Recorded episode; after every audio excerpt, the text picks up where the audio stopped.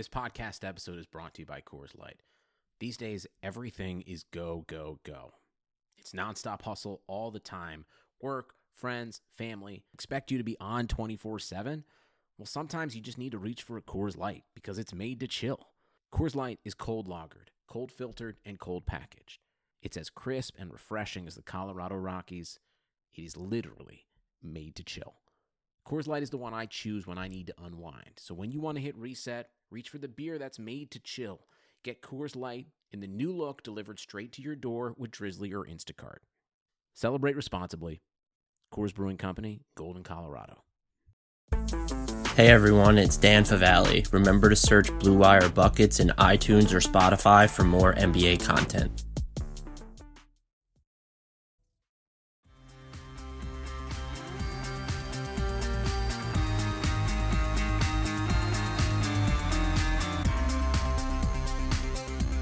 Hello, everyone. Thanks once again for listening to another episode of the Hardwood Knocks podcast. I am Dan Favale coming at you once more without my co host, Andrew D. Bailey. I am, however, excited today to be joined by Mo Dakhil. Uh, he is a former video coordinator for the Los Angeles Clippers and San Antonio Spurs, currently a freelance contributor for the Washington Post, and he is also with our parent podcast company, Blue Wire Podcast. Follow them at Blue Wire Pods. You can find Mo talking on Blue Wire Buckets across all these other podcasts on our network. He's also getting his own podcast, which has yet to be named, so be on the be lookout for that. If you're not following him on Twitter, I would strongly recommend it. He has great insights and analysis, X's and O's breakdowns on there. He is at Mo underscore NBA. That's at M O D A K H I L underscore NBA. If you want to follow me, I'm at Dan Favale. Andy can be found at Andrew D. Bailey. The show is at Hardwood Knocks. And once more, we would just like to remind you to continue rating, reviewing, and subscribing to us on iTunes. We can also be found wherever else you consume your podcasts Stitcher, Blog Talk Radio, Google Play, Spotify, all those good places. But iTunes is still the best way to let us know that you're out there, that we are not just rambling, yelling, screaming, delivering these crummy basketball takes into the void. Take the 10 to 15 seconds out of your day, search Hardwood Knocks on iTunes, throw us that five star rating, write a review, subscribe if you have not done so already. If you've already done all those things, please, we appreciate referrals, shout outs on Twitter, anything to help us continue building up our brand and getting the word out. With all that, said and out of the way, we will now be speaking with Mo Dakhil. Hello, everyone, and welcome back to the Hardwood Knocks podcast. I am Dan Favale coming at you once more without my co host, Andrew D. Bailey. I am, however, super excited to be joined by Mo Dakhil, who is a former NBA video coordinator for the Clippers and the Spurs. Uh, and he's a freelance contributor to the Washington Post, and he's also a member of the Blue Wire Buckets podcast network. He has been all over the place there, including now on this pod podcast. You can catch him on Blue Wire Buckets, and he will have his own podcast, um, which will to be named later. That's the podcast that we're calling it at the moment. For now, yes. I, I, I almost feel like I'm uh, uh, a, a, man wandering the streets and just jumping into different podcasts whenever whenever there's an opportunity. I have no doubt it'll be worth the wait. But now there's a lot of pressure on the name now because I feel like it's been promoted as this to be determined name. So like now the podcast name just has to be an, an A1 winner. Well, I, I don't know. I kind of just think to be determined might be the best podcast name. It's like the new cash considerations, which is also right. the Wire Buckets podcast. right you know um unfortunately it's not baseball otherwise it'd be like you know a podcast to be named later uh yeah i mean th- that that works a lot too. I think in the nfl is there a lot of that maybe? I have no idea. There's not enough of that in the nba maybe it'll start popping out like over near the draft where it's like draft pick to be named later or something like I'm, that. I'm always I'm always curious how that works, but like uh, I want that guy now. I, I, don't I don't know enough about it to to figure that out, but it just seems like uh, we're gonna take Ricky today. that would be that's spectacular. Um, I have pestered Mo to come on though and go deep on the Clippers with me today. If you're not following Mo on Twitter, I would highly suggest doing that by now. Remedy it immediately. He can be found at Mo Dakhil underscore NBA. That's at M O D A K H I L underscore NBA. He's a fantastic follow, great analysis, X's and O's stuff, insight into the teams. Again, follow him at Mo Dakhil underscore NBA. Before we get started though, how are you doing today, Mo? I'm doing well. A uh, little little cloudy. We had a little bit of rain in LA. I know people com- really love it when I when I complain about LA weather, uh, but uh, we're not used to that here in uh, sunny LA. It's, it's been weather's been pretty crappy the past week. Look, I just want to admit that I harbor infinite resentment towards everyone in Mountain and Pacific time zones whenever there are NBA games on. So I just need to clear my chest and get that get that out there right now. Oh no, I don't know how you guys do it. I was once in I was in New York at one point uh, two years ago, and I think like the Warriors Rockets game went to like double overtime, and I was just like, dude, I can't do this. I gotta go to sleep. So, uh, you know, uh, I understand your your struggles, and I'm not gonna apologize. though. I wouldn't either. I covered uh, the playoffs from Mountain Times when I was in Denver once, and it was it was bliss. It was like all the games were over. I was like, "Yo, it's only like ten o'clock. What's going on?" Right.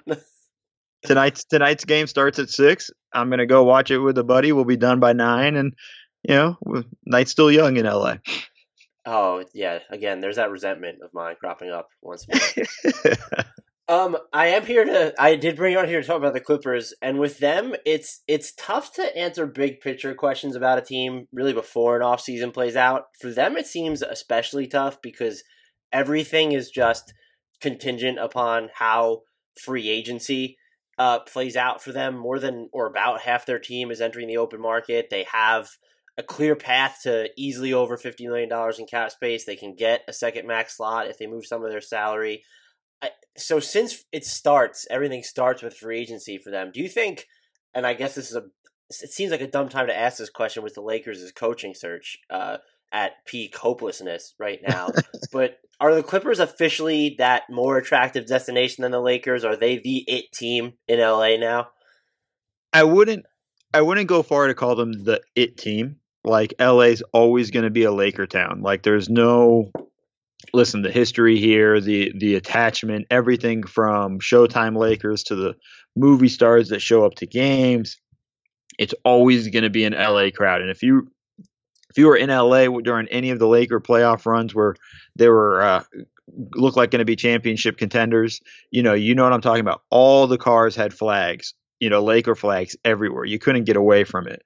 So it's you know to, and it's not a shot of the Clippers. This will never be fully a Clipper town. Mm-hmm. As soon as the Lakers start to have any sort of success, everybody will come running back. So it's uh, you know, it's that's the situation there. Now, in terms of for free agents, yeah, this is definitely, you know, the Clippers are definitely the more attractive destination right now. Um, from on, on many levels, you know, they made the playoffs. They have a a well respected coach.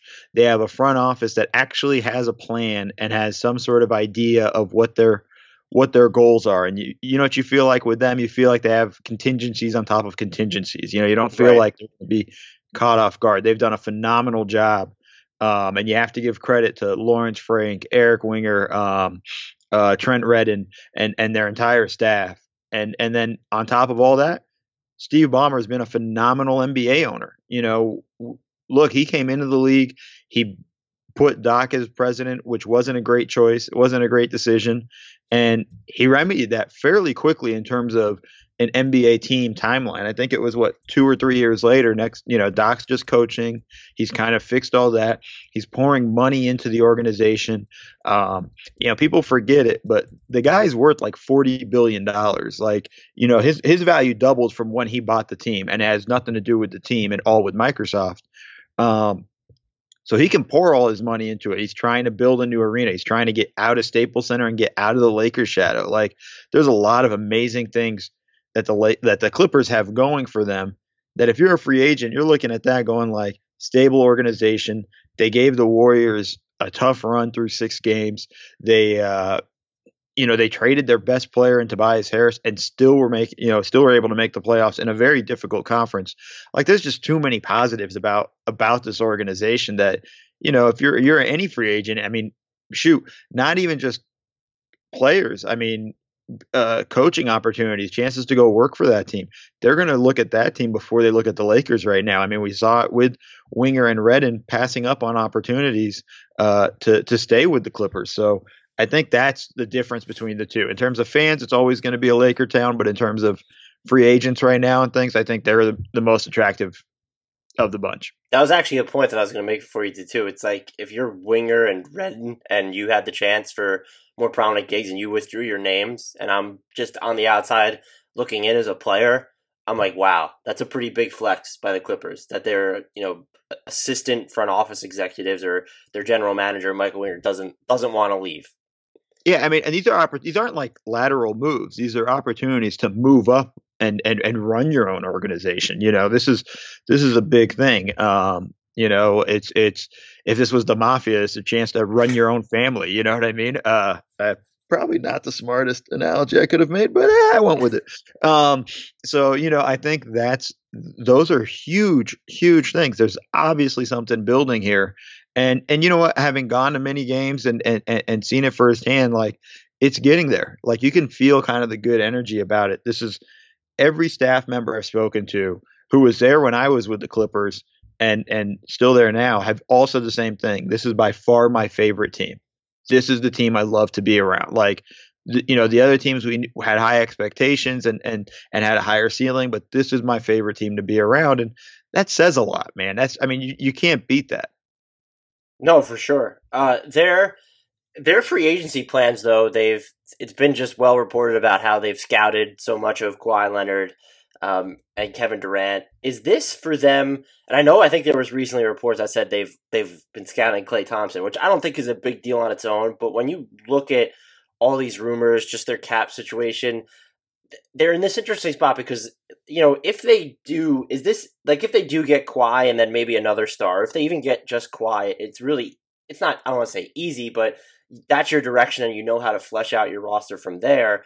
But when they're looking at these stars, and if they don't get Kawhi and or KD, are are they a team that you see maybe pivoting to the more riskier max contract options like Kyrie or or Jimmy Butler, or are they a team that then immediately uh, pivots into Plan B, whether that's you know salary cap flexibility or actually trying to build around this core long term? And I find this question personally fascinating, just because you would think with a lot of teams, um, I would say some of the poorly managed teams, shout out to the New York Knicks, you immediately steer into these other names. But the Clippers, you know, moved Tobias Harris for a good return, but he was just considered this nice backup plan uh, from the outside. And so the fact that they moved him, it makes me wonder if they don't get their, what I think we can call their two primary targets, where do you think they're going to go from there?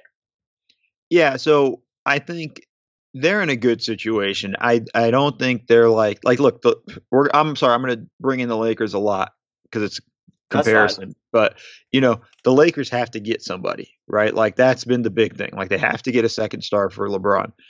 The Clippers don't.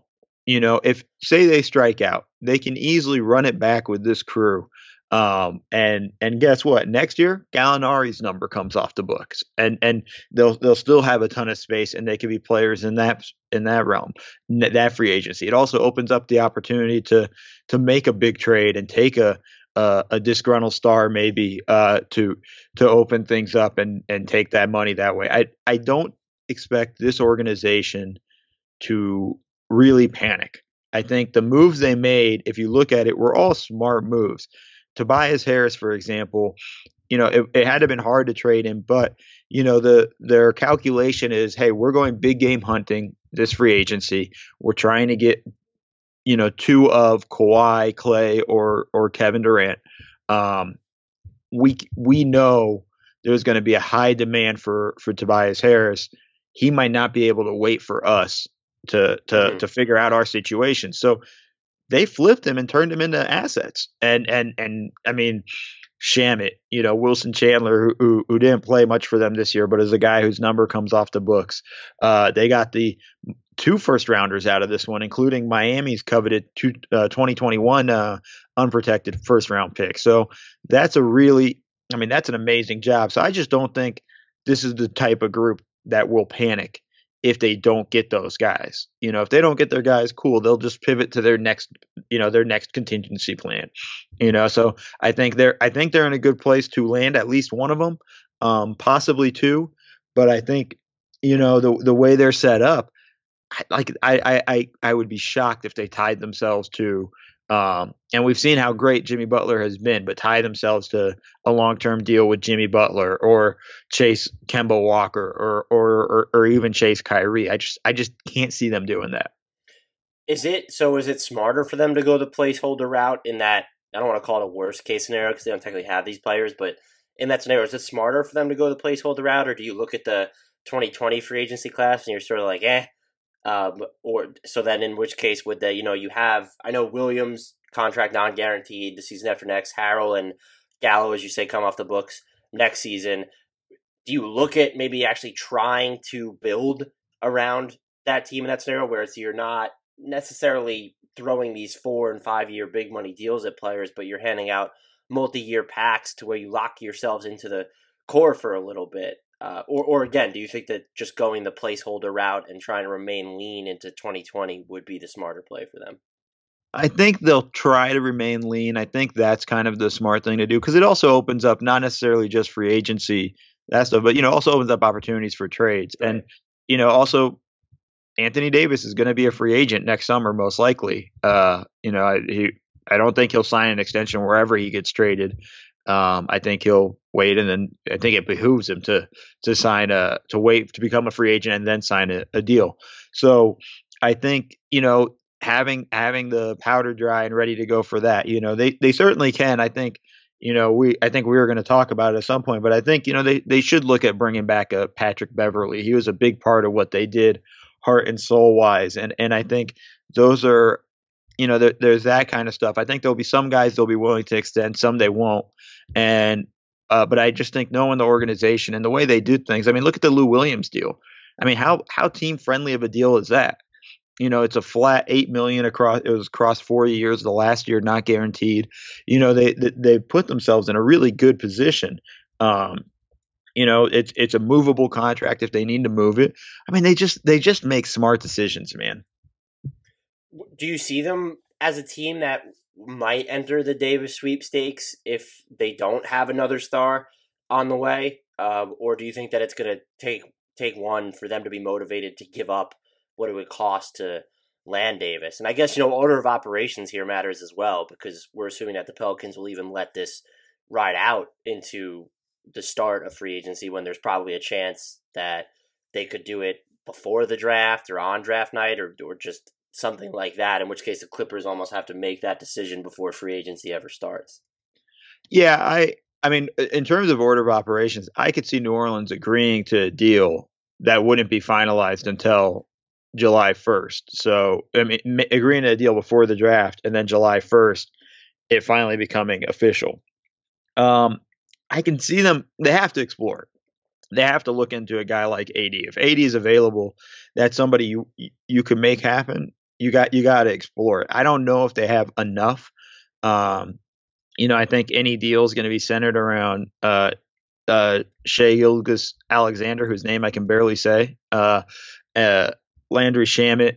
I think it's going to require probably moving a guy like Gallinari because to make the money match, it's going to require draft picks. So the Miami pick, the uh, their their draft pick, I think all that's got to go. I just don't know if that's a good an offer as they can get. I think they'll get better offers from other teams, so I don't know if they're in that running. But if you're the Clippers, you have to look at that and you have to be willing to give up those assets because it's going to cost you something to get him. And you can't sit there and think, okay, well, I don't want to give up Shamet or I don't want to give up Shai. I'm mm-hmm. like, you guys don't have that choice. And we we run into it across every trade, right? There's every fan base that's like, I they they become too attached to these young guys and and they're in love with the idea of what they might be instead of looking at somebody that can help them right now. And I think that's something the organization will have to figure out really where they're at in that regard. But I think you know you have a guy like AD in the fold, it, and and if you're able to keep the cap space, you're going to be able to go after a guy like Kawhi still, and that that that's got to make you more valuable um, in the free agency run. Uh, I think that's kind of that's why I, I won't be surprised to see a, a, a, AD deal done before July 1st, so that teams can say I have we have AD, you know, and I think that matters. And also another thing which we'll find out about in the next week is how the draft lottery shakes out. I mean, would you rather have Landry Shamet and and and and Shai or or or the number one pick? I think I'd rather have the number one pick, but if you go, if you ask me about the number two or number three pick, I might say I'd rather have Shamet and you know Shai. Yeah, I mean, I mean, yeah, I mean, if it's the number one pick, I, I, I would make the move. Two or three, then then then we're getting into what else is what else is available. So, um, it's going to be an. I mean, it, it's hard because it's just such a crazy offseason, right? There's so many different possible scenarios that could play out. Um, but they're one of those teams that just they feel like in good positions, and and and I feel like it's it's weird, and it, this is probably terrible podcasting, but they can be involved in anything they want to be just because how flexible they are.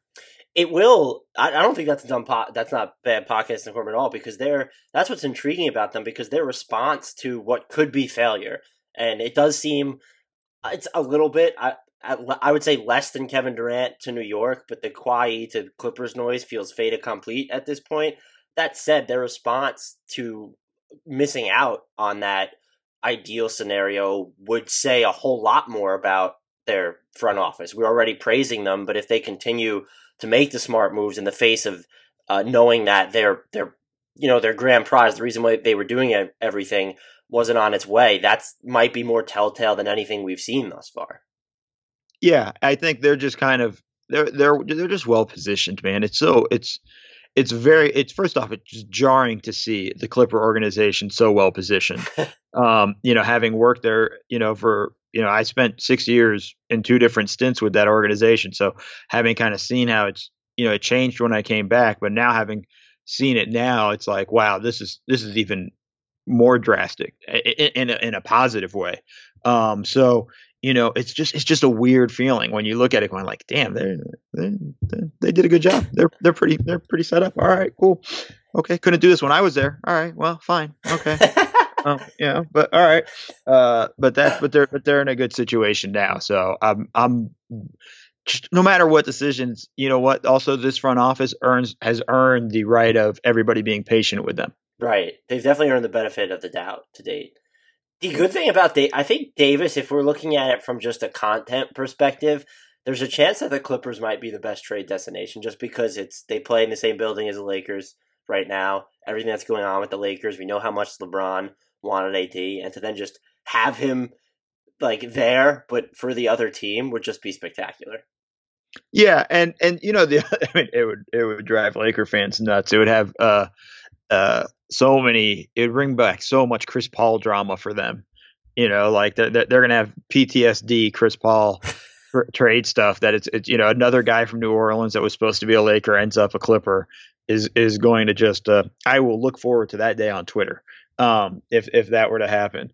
But the uh, I mean, it's a good scenario. It's a good place to be. It's again everything we talked about. We don't even know who the Laker coach is going to be. We everything sounds like that front office is completely in shambles, and and and just seems like every day they're they're they're tripping over themselves. Whereas again, the Clippers are just humming along quietly, just going about their business and and and making every smart decision. So, um, it it's the most stable place. It's the place where you'd want to be. I think more. Um, besides the fact they have LeBron, I I, I, think this is a place that, that's really more interesting. Of their incumbent free agents, and this is another thing that's tough to profile without knowing uh, what they do on the KD Kawhi front first. Do you view any of them as must keepers? I know you mentioned Beverley already. They Zubac had sort of a you know just mini hot streak after he was traded from the Clippers. Um, Wilson Chandler you mentioned already. They have JaMychal Green and Garrett Temple, which that was one of the under the radar great trades of the season too. Uh, getting off Avery Bradley for two players that just fit the Clippers better, and JaMychal Green ended up playing some really big minutes for them in the playoffs against the Warriors. Yeah, I honestly I thought that was I think you nailed it. That was one of the best trades pulled off at the deadline that really flew under the radar. Um, especially with JaMychal Green's ability to shoot. It really helped with the Montrez Lou Williams pick and roll because like when when uh, Harrell would roll, you have Green kind of lifting up, and that opens up opportunities, you know, to to continue to spread the floor a bit. And if they collapsed on Harrell, Harrell did a good job. He he had a great year, um, and, and and did a good job of catching and being able to make that pass. Uh, if the defense had him covered up, so I think I think he's really important to bring back. As I said, I think you got to bring back Patrick Beverley. Uh, his is not just his defense, but it's his leadership. It's his his kind of like he brings the toughness. Like he's the kind of guy. I love guys like him. Like these are the type of guys I want to coach. Just tough, gritty. They're going to get in your face, you know, and they do. He did a great job in the locker room as a leader, which is impressive, especially as a free agent. When you look at it in the sense of, hey, you know, he knows they're going after big names. Right. You know, he might he might not be back. That didn't bother him at all. He just kept playing and and kept trying to will this team as much as he could. And and also that's that's something to be said about all the free agents. All those guys could have started causing trouble in the locker room a little bit of of you know like being a bit upset with with the possibility of like you guys we're playing our butts off but you guys are already looking at next year kind of attitude no these guys were locked in and focused and that that goes to how strong the locker room leadership was and that also goes to doc's leadership on that side though yeah i think you got to bring back Beverley. i think you know, if if if you can, you got to bring back JaMychal Green. And I, I, I know Garrett Temple didn't shoot it all that well, but I just think he's a great locker room guy. I think that's a guy I'd, I'd try to bring back if I could get him at a reasonable number. It's going to be hard. A ton of teams have space, and you know there's going to be a few teams that are just going to throw wild money out there. Um, so you, you, you got to just hope you can hold on to these guys. But like you said, it's tough too because you gotta you gotta wait it out and see what happens with Kawhi, with KD, with Klay. Um, you know, with those big names first before you, you you pull the trigger on those other guys. I think it helps them now though because you don't have Tobias Harris. There's not really Beverley's probably would be their biggest flight risk in the sense I think he drums up the most interest. But even some of the teams that are probably going to want him the most are going to be in the mix for those same names, and so there's now there's no one left on your free agency docket that you necessarily have to wait uh, or worry about not waiting for you. Yeah, and I think the other side of it too is I I, I kind of feel like Beverley wants to to stick around. I, I have I have no. This is reckless speculation. Also, might be a fun podcast name. Um, well, actually, I agree. Reckless speculation. That needs to be your podcast. I don't know if that's me. I don't know if I could pull that off. I don't tend to do that. Um, but I would I wouldn't be surprised if, if if Beverley wants to stick around. You know, he's he's kind of embraced LA, and to be honest, the Clipper fans have embraced him. They love him. You know, and and and rightfully so. He's earned it, and I think that might be uh this could be a good match. So I I could see Beverley kind of waiting it out, but all these guys too are are second tier guys in the free agency market, maybe even tier three. You know, they're not the guys that are going to sign deals on on July one or two kind of thing. They're they're a little bit later. So, um, but you're right. The Tobias Harris thing, like he's tier one. He's going to get a contract agreement somewhere in the first two days of uh, of free agency, most likely. The thing about Beverley too is he just fits with whatever version of the Clippers might exist or whatever. Like he's just. We talk about plug and play guys very rarely are those do, do they come in the back court or are they guys who can then go and defend point guards whoever they are? But with him you know would you want him to turn the ball over less in the pick and roll maybe be more of a scoring threat with the ball in his hands? Sure but the fact that he can work so well off the ball can shoot a zillion percent on spot up threes and then just play his ass off on the defensive end is just like that that works across all 30 teams. And the thing is he never plays outside of his role like that's such a big thing i think that that never gets talked about. He understands what his role is. He kind of knows who he is in the league and he knows he's not going to be a 35 point scorer right? He knows he's not his job's not going to get 20 shots up in a game. Um, you know he he knows his role and that's such a valuable thing at least on the coaching side of it of of having a guy that understands that really makes things a lot easier all right, everyone, we've got an announcement to make. Blue Wire is teaming up with Harry's to make sure our listeners are shaving comfortably. Go to harrys.com slash bluewire to save $10 on a value trial set, which includes a five blade razor with a lubricating strip and trimmer blade, rich lathering shave gel, and a travel blade cover. You get all of that for just $3 shipped right to your door. Enough with the cheap razors. It's totally worth trying Harry's. Harry's has fixed shaving by combining a simple, clean design with quality and durable blades at a fair price. Harry's founders were tired of paying for razors that were overpriced and overdesigned. Harry's bought a world class blade factory in Germany that's been making quality blades for over 95 years. Join the 10 million who have already tried Harry's. Claim your trial offer by going to harrys.com slash bluewire. All of Harry's blades come with a 100% quality guarantee. If you don't love your shave, let them know and they'll give you a full refund. Nothing to lose. Go try this. Again, make sure you go to harrys.com slash bluewire. That's harrys.com slash bluewire to redeem your razor for only $3. Uh, I'm not sure who that is necessarily, um, but I think that's a uh, that's got to be considered a need. At least a, a, starting center, almost to the point that it's like, hey, we you're going to just play 20 minutes a game. We're really going to go to Harrell down the stretch and whatnot, but you need those 20 minutes to be rock solid. If you're gonna if you're gonna really make that leap, I I like Zubac, but I don't think he's that guy. I think at best he's really a backup center, um, you know, kind of a, a a minutes eater. But I don't see him as really being that guy. And and for what they hope to do and what they hope to accomplish this this offseason, they're going to need a better guy at that position. And I guess if you're hoping that guy can play even small time minutes with Harrell, you're probably looking at maybe a I don't know, like a Brook Lopez or Dewayne Dedmon might be good fits for something like that. Right, somebody that could stretch the floor a little bit. I know those guys are gonna they're going to be hard to find because they're going to be pretty expensive. So it's but they, they got to try to find somebody. Dewayne Dedmon quietly just a monster this season. I don't think people realize how well that he just shot from from deep, or, or even how sudden it really was. Like he doesn't shoot threes for the first like half decade of his career, and then the past two se- the past two seasons He's averaged 3.3 three point attempts per 36 minutes and then 4.9 this season.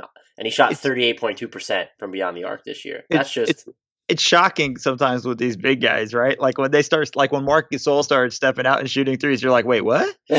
you, you, know, you're Brook Lopez. You know, you're like, oh, oh okay. I mean, like you're, it's it, it, it is a little bit kind of like, oh wow, okay, we're doing this now, and and with these big guys, they're like, yeah, we're doing this now.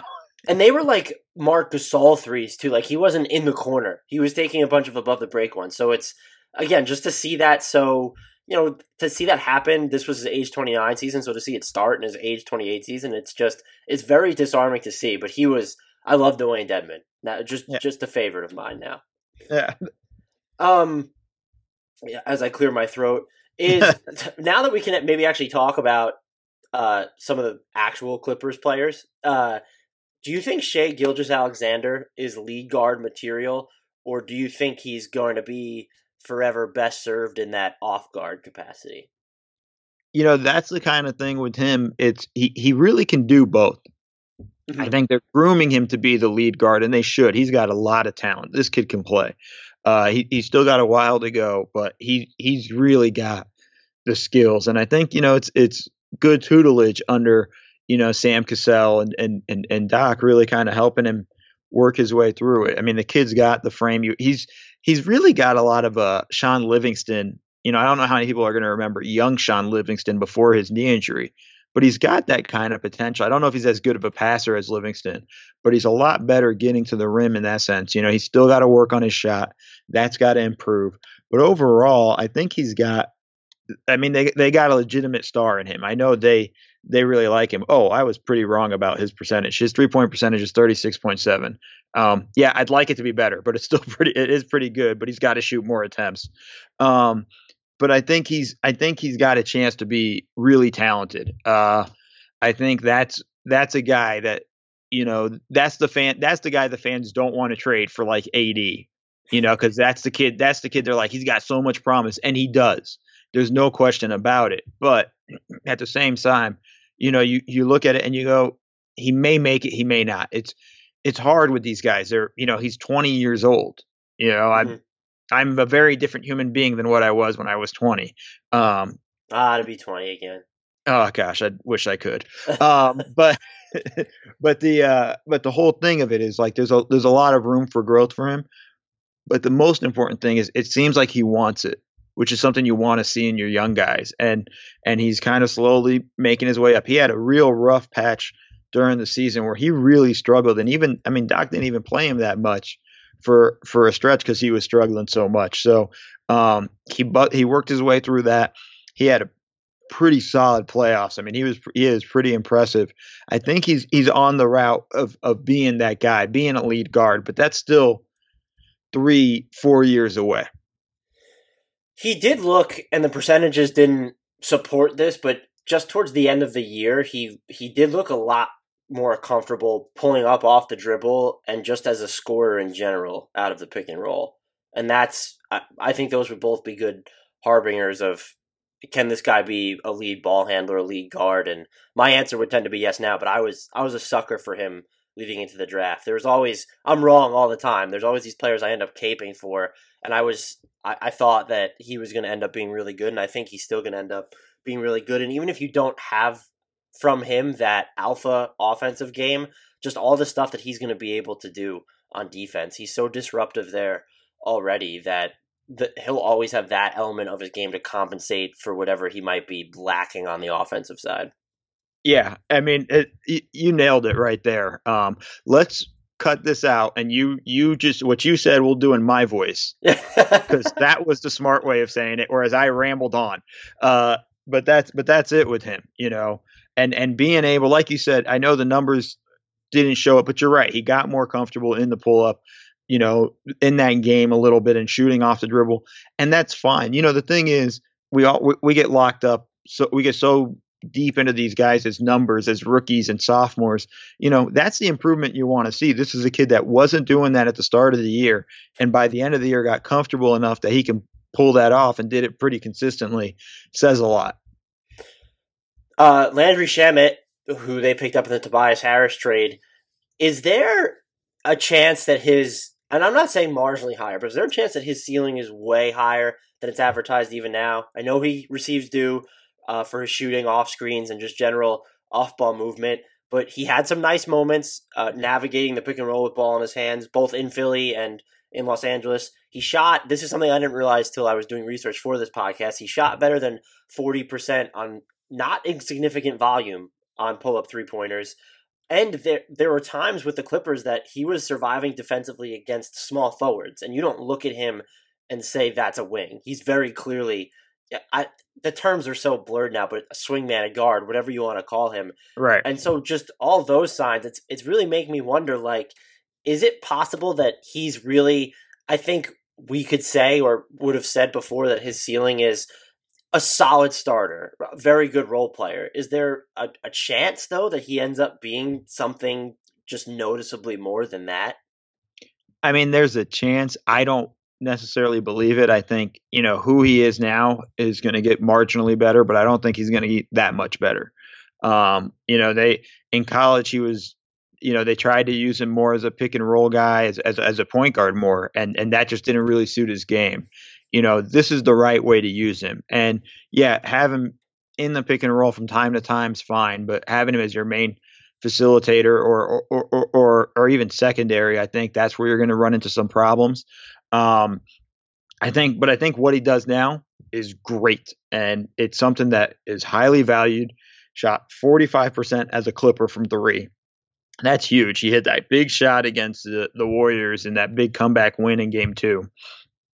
I think all of that stuff matters and all of that kind of leads up to him, you know, getting better. But I just I just don't see him getting that much better. I could be way wrong on this and and and we could be laughing about this two or three years from now about how dumb I was on Shamet. But I just I can't see him getting much further than this. You know, he he it, his stint in Philly was great for him because he got the tutelage from JJ Redick, and you know he's he's JJ Redick good right now um, in terms of shooting, coming off screens, and things like that. So I think that's the best way to use him. I, I just can't see. Uh, I just don't see him. Eh, I don't think his future is really kind of more than this. And who knows if he? You have to be in a situation. Part of it too is probably to get the opportunity to do more, and it's not for what he's already been billed as, and just looking at what the Clippers could become or what they already are when you have Gallo and Lou Williams there and you're trying to groom Shai Gilgeous-Alexander as that primary ball handler, you're, you're probably not going to get that same opportunity to do more stuff on the ball offensively, at least. Yeah, I mean, and then with Lou Williams there, and I said earlier his contract, his last year of the deal is not guaranteed. I, I think I'm wrong. I think it is guaranteed um, all the way through, but still, that's just eight million, which is going to be a discount for for freaking the the guy who's going to win sixth man of the year for the second year in a row. Um, you know, but you're not going to get those opportunities. Just with all those guys, there's not a lot of opportunities for him to do that. So situationally, no, it's it's it's probably not going to happen just because he won't get the reps. But I also just don't think it's in his best interest to do that. Like that's just not that's not who he is. You know, you got to be who you are sometimes, and and trying to be something you're not is is how you end up hurting your your value. Yeah, uh, we might have both just been off on Lou Williams. He has a partial guarantee in his final year for 1.5 million. That contract still, I that the three years, to, even if he, I mean, they're going to end up keeping him. He would have to have or moving him, and that team will keep. But he would have to have an abomination of a season for a team to be like, we don't want to pay this just microwave scorer who can put up 20 points in his sleep eight million dollars. Right, right. I mean, that. I mean, he's he's great. Like we just got to leave it at that. Like he he can score any which way. I watch him hit the game winner against uh, Brooklyn right in front of me. Um, and let me tell you, Brooklyn defended that about as well as you could have. And he drills like a, a, a really tough contested three from deep, not like 30 plus feet deep. And, and and drills it for for the win. And it was just one of those things where like when he pulled up, I was like, oh wow, that's not okay. Um, you know, and and and that's just what he does. He just scores.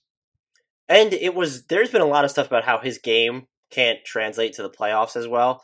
And then this year in the six games versus the Warriors, he had some huge moments. Could have shot the ball better from three, but he had no problem getting uh, to the free throw line. Shot a solid forty five point three percent on two pointers. Uh, averaged almost eight assists. That was just. Yeah, I don't think you want him to be your best player, uh, obviously, but the fact that he was just able to do that as the featured offensive hub against the Warriors is really, and we're not talking about a kid. This was 32 year old Lou Williams. Right. And, and and to be honest, they gave the Warriors fits. That Lou Williams Harrell pick and roll was a problem for them. You know, and that was something that really they, they struggled to defend. And this is probably still the best defensive team we've had in the NBA for like the past five years. Is is there, with all of this being said, a house of cards element though to the Clippers to where it's I think there's always that high variance risk when you're so invested in free agency as they are.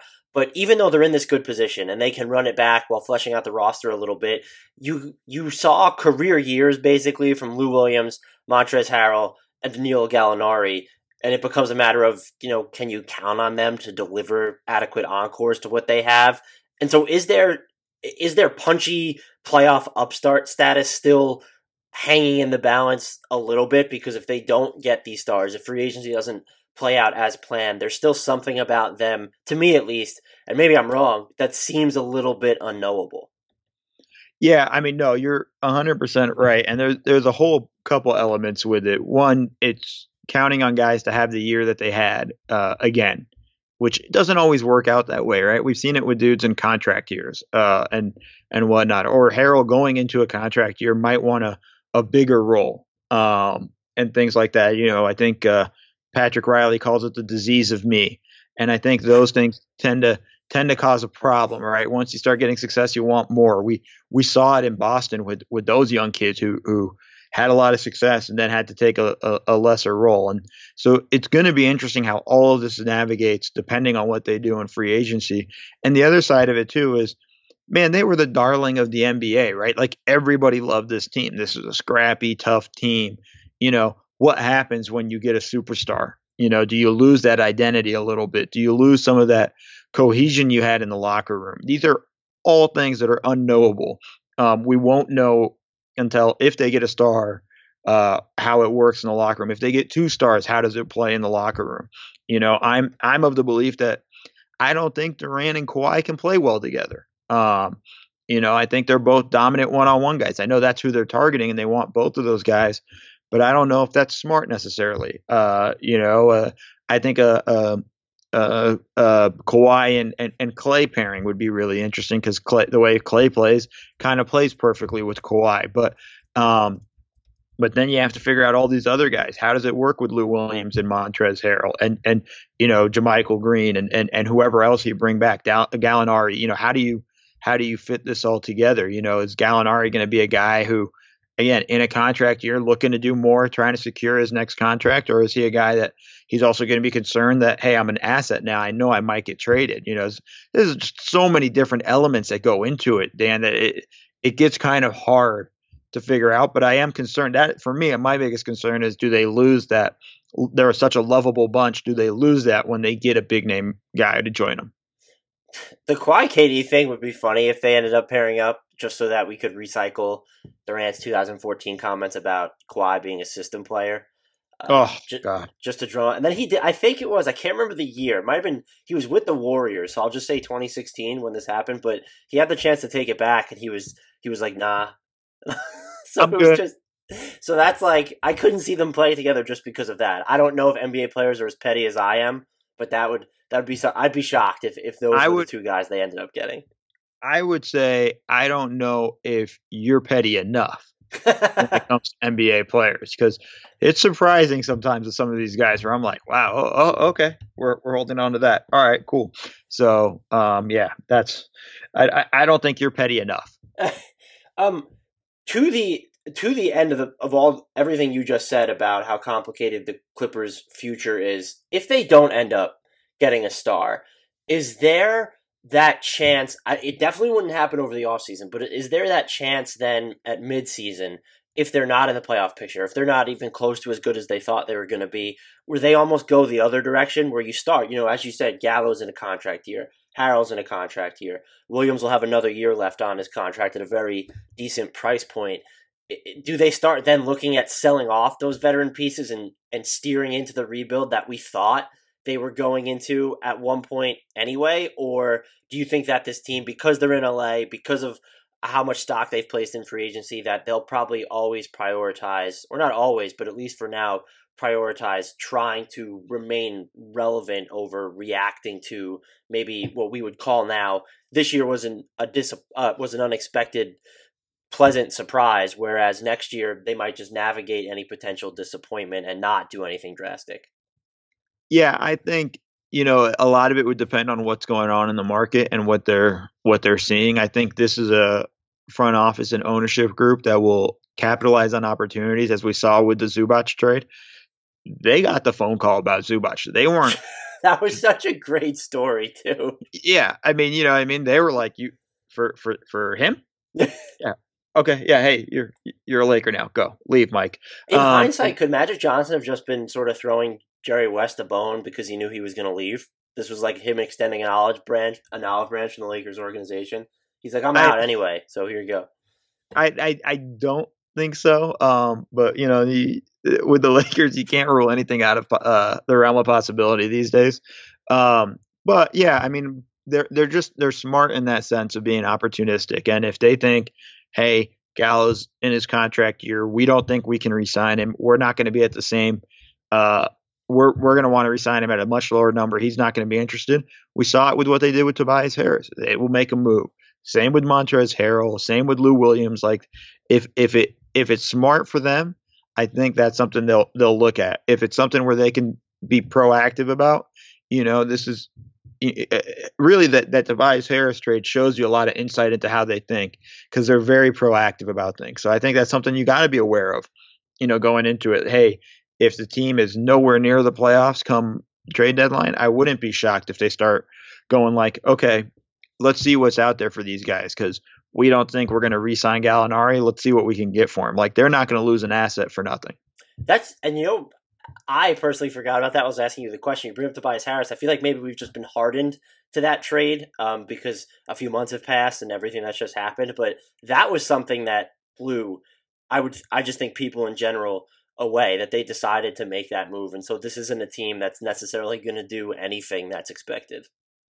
Yeah, I just don't think. Yeah, I just think you got to think with them they're gonna they're gonna do their due diligence ahead of time it's it's refreshing to have a nice smart front office in in, in la kind of showing you how it's done um you know but they're they're, they're just so proactive because i don't nobody was expecting tobias harris to get traded i didn't have any anticipation that he was i didn't even know he, they were looking to trade him When I got know, the phone call, like it was three or four in the morning Eastern time to come into work. When that happened, I that was not the name that I thought was going to ruin my night. You were thinking AD got traded, right? You know, and that was and that was the thing, and and they had pulled off this this this trade quietly and and and, and got it done quickly, and I mean, they they got a bunch of assets out of it. They've accumulated a ton of assets, which makes them players in in the trade market. You know that that Miami 2021 pick is going to be valuable, man. I don't know if they're going to be the ones to pick it. Who knows what what situation Miami is going to be, but right now it doesn't look like they're going to be that good. Um, That's one of those picks to track, like the history of too. Like how many times it can exchange hands before it actually conveys. Yeah, I mean this is it's it's this is it's with its third team now, so um, it, it's gonna and, and and I won't be surprised if it gets moved again for a, a, a big piece. Um, but you know, again, they're just so proactive. I wouldn't be surprised if they've already scouted 2021 draft, thinking like, ah, these guys are the guys that might be available. Like, I mean, they're they're just so proactive with these things. You you got to give them credit. So I think, yeah, I, I, man, I, I would just expect them to be smart about it. If they're out of the playoff race, I don't think they're they're going to be disillusioned about who they are um, that I would I would think they'd start to make moves. This is the last of my own questions. Just gut feeling. Do you think that Kawhi is going to end up with the Clippers, or do you maybe think that it's still up in the air because if Toronto ends up making the NBA Finals or winning the championship, that might have some sway on his decision? I think if Toronto does not win the championship, I mean, if they get to the finals, I think they have a good chance of keeping him. I think anything short of that, he's a Clipper. Um, I know there's been talk lately of uh, LeBron and, and and his possibility he he, he could be a Laker. I don't see that. Smarter happening. than that, yeah. He knows. Yeah I, yeah, I just don't. I don't see that happening. Um, and and I don't think he wants to be a number two option or be considered with the number two option. Um, so I think that's that's what makes the Clippers so interesting for him. So I think he ends up a, a Clipper, and and shoot, we might feel that way as early as Sunday. Yeah. Um, do you have time for just a couple rapid fire listener Absolutely, questions? man. Whatever whatever you got. Um, this one is from Matt Wong at Sir Matthias. He asks, "Who are we already talked about? They should focus on the center position, but are there any just non-stars in general you think the Clippers should target in free agency who are not their own?" Um. Well, I, I mean, I think one of their first phone calls should be to Brook Lopez. I mean, he adds a lot and and from what we've seen this year with the Bucks, it's it's going to be uh, interesting. I imagine he's going to want to stay at Buck, and I think they're going to feel that way. But money talks. Um, I think he's a guy. I I think honestly, just stretch bigs, uh, wing defenders, because you're definitely going to need that. They they definitely need somebody that could defend a guy. We saw it. They struggled defending Durant. I mean, as great as Patrick Beverley was, his numbers weren't all that good defending KD. Mm-hmm. Um, and and when you know, and then they need that guy. They need to find a guy, almost a Patrick Beverley type, but taller. Um, I don't know who that is right now. Um, so that's that's kind of the the the way I would look at it. Patrick Beverley type, but taller. That's like kind of a dream player. I don't even. Oh, know. I mean, eh, eh, eh, you know who that is? That's Kawhi. I mean, that's or I mean something. You know, so um, obviously, I'm I'm uh, asking a lot here. Um, this question comes from uh, hopefully I don't butcher the pronunciation, but Omir. It's at Hasta Salata at H S T A S A L A T A. Um, asks one of two questions actually. Um, is Shai, Landry Shamet, Jerome Robinson, um, and an and a max contender, a max superstar plus the you know Lou Williams? Is that a contender in the Western Conference? I'm gonna say no. Um, I think the Western Conference is really tough. Uh, I think there's a lot of teams we got to start looking out for.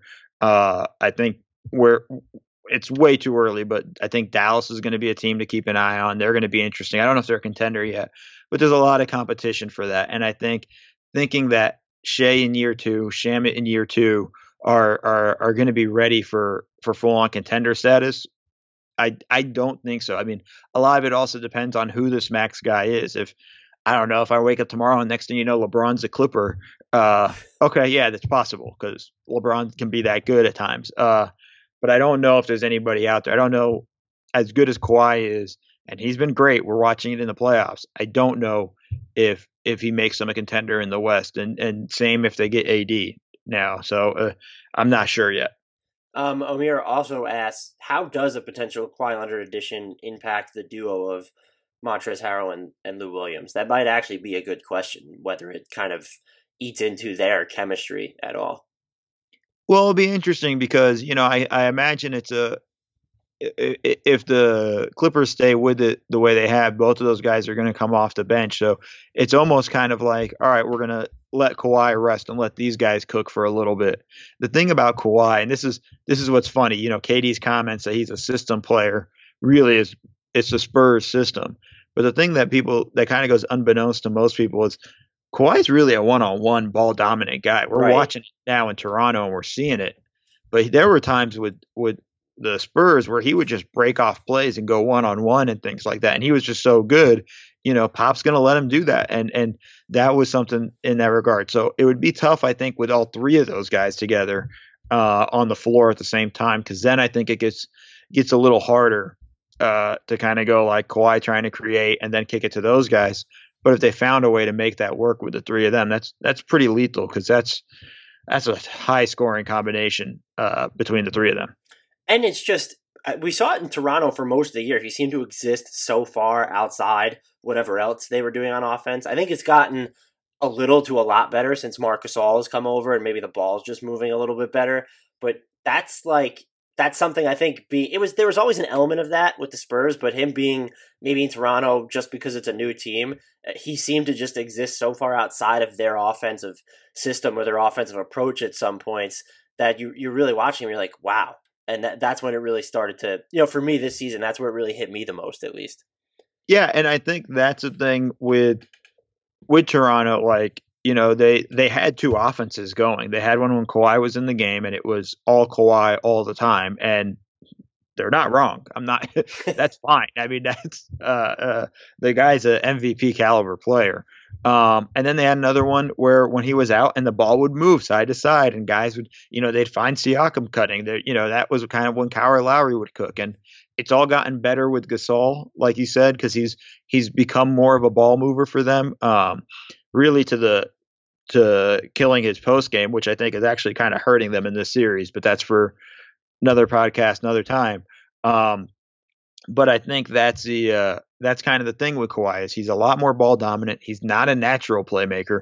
He'll make the right pass. He'll get some assists, but like, come on, like how many games have we felt like we're or how many games have we seen where Kawhi's had like nine, ten assists on a regular basis? When he does it, we're like, whoa, wow, that's amazing. But it's not something that we see consistently from him, and and that kind of makes it hard a little bit to play with him. Yeah, that that that'll definitely be. And you mentioned it even earlier in the pod when you were talking about what happens in the locker room if they get a star. He's not the guy that's going to rally the locker room together either. And so he, I would put him on my team in a heartbeat. I'm just saying there's there's a lot more to it. You pointed this out already of just eh, there's a lot more to to it than just adding this star and then everything is ho hum. There there's going to be a transition period both on and off the court probably. Yeah, I mean, and and it, and it's just the way it goes. I mean, whoever you bring in, there's always going to be an adjustment period. It's uh, you know, and, and, and you have to figure it out. And uh, the the good thing is too, though, is they have a guy in Doc Rivers who's great at trying to figure it out. So um, he he had best coaching.